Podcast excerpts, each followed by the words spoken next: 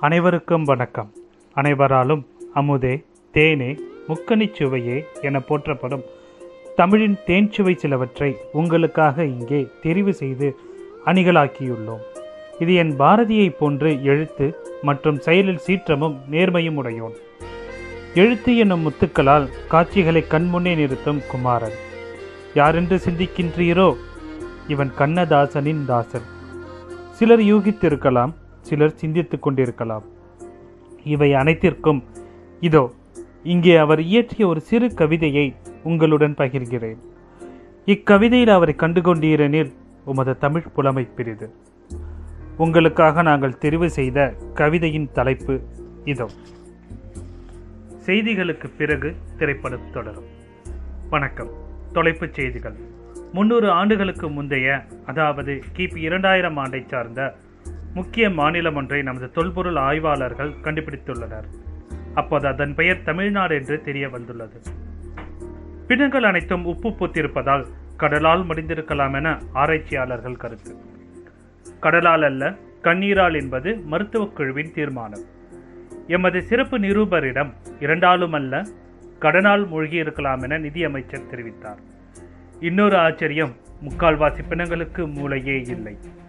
காலில் விழுந்து விழுந்து நெற்றி தேய்ந்ததும் அல்லாமல் முன்னே வந்து விழுந்து மூளையும் தேய்ந்திருக்கலாம் என வரலாற்றறிஞர்கள் கருத்து தெரிவிக்கின்றனர்.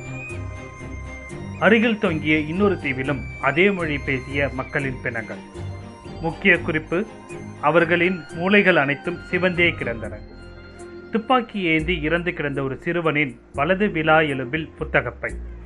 அதனுள் ஐந்தாறு கோலிகள் ஐம்பது தோட்டாக்கள் மண்டையில் குத்து வாங்கிய நுனி சிதைந்த பம்பரம்.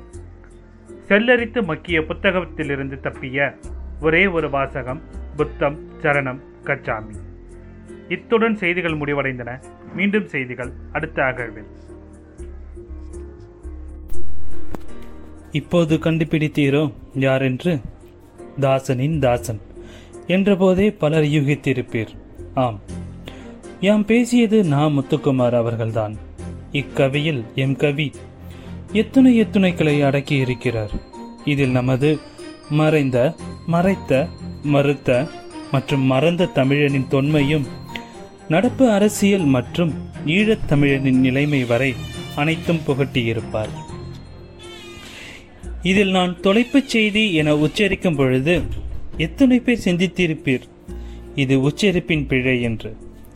ஆனால் எமது கவியிட்ட தலைப்பே இது. நானும் சற்றே யோசித்தேன். அச்சு பிழையா அல்லது அச்சில் பிழையா என. ஆனால் கவி முழுவதும் படித்த பின்பே அறிந்தேன். அச்சு பிழையும் அல்ல அச்சிலும் பிழையல்ல. என் கவியின் திறன் என வியந்தேன். ஏனெனில் இதில் அவர் குறிப்பிட்டவை அனைத்தும் நம்மால் மரணித்த மற்றும் நாம் தொலைத்தனவற்றை. இதுபோல் இயற்ற எம் கவி போல் வேறு எவரால் இயலும்?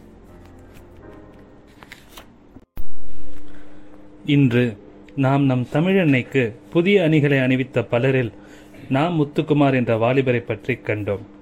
நமது அடுத்த சந்திப்பில் ஒரு சகாப்தத்தினை காண்போம். நன்றி வணக்கம்.